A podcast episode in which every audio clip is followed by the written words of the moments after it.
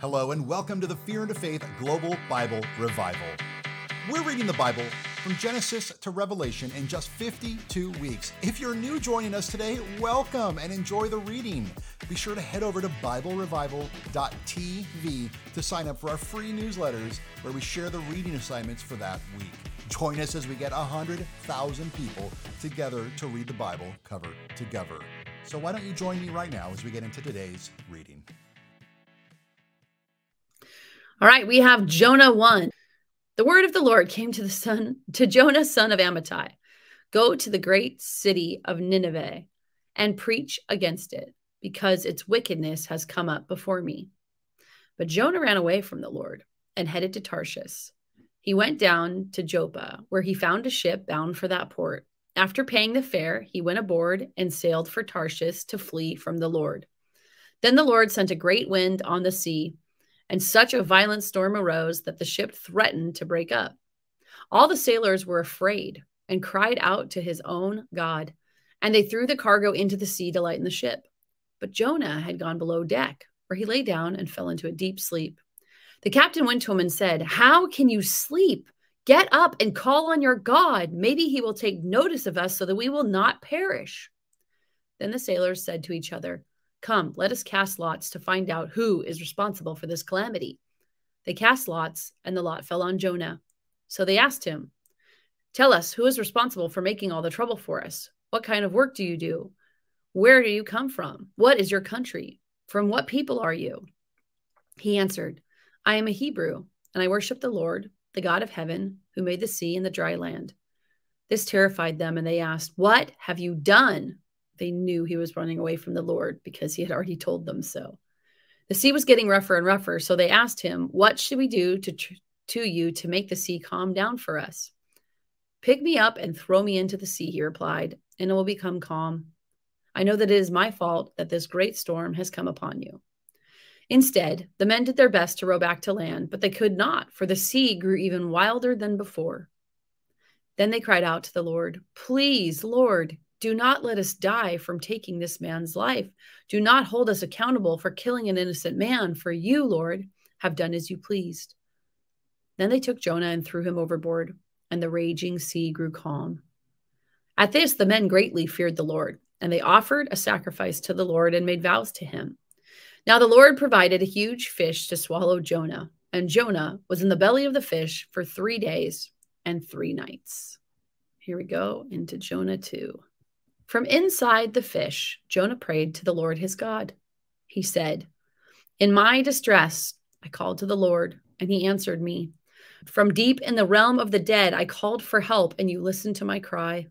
You hurled me into the depths, into the heart of the seas, and the currents swirled about me. All your waves and breakers swept over me. I said, I have been banished from your sight, yet I will look again toward your holy temple. The engulfing waters threatened me. The deep surrounded me. Seaweed was wrapped around my head.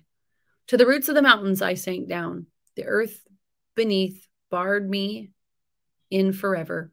But you, Lord my God, brought me life up from the pit. When my life was ebbing away, I remembered you, Lord, and my prayer rose to you, to your holy temple. Those who cling to worthless idols turn away from God's love for them. But I, with shouts of grateful praise, will sacrifice to you. What I have vowed, I will make good. I will say, Salvation comes from the Lord.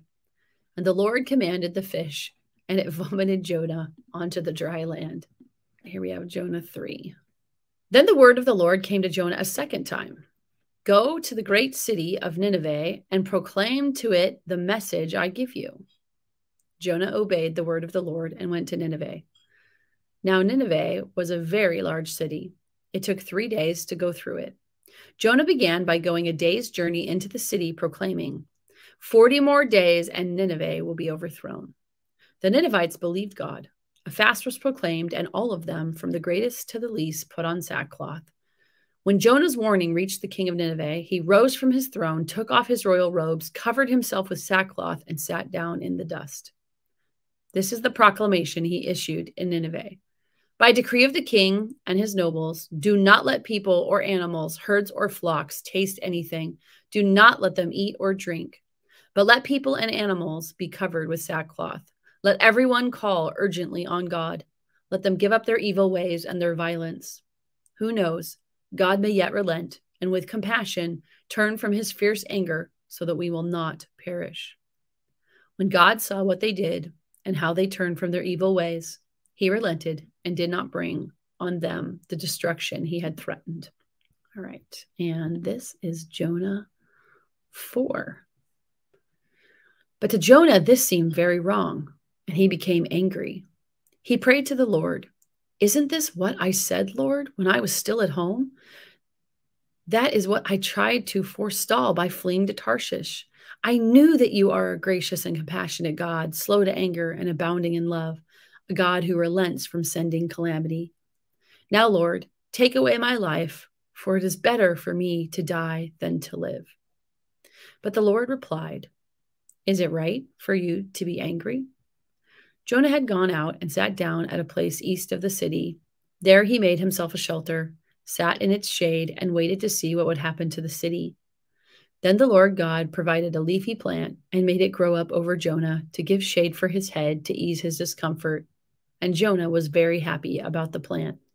But at dawn the next day, God provided a worm which chewed the plant so that it withered.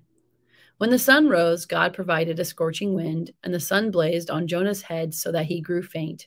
He wanted to die and said, It would be better for me to die than to live. But God said to Jonah, Is it right for you to be angry about the plant? It is, he said, and I'm so angry, I wish I were dead.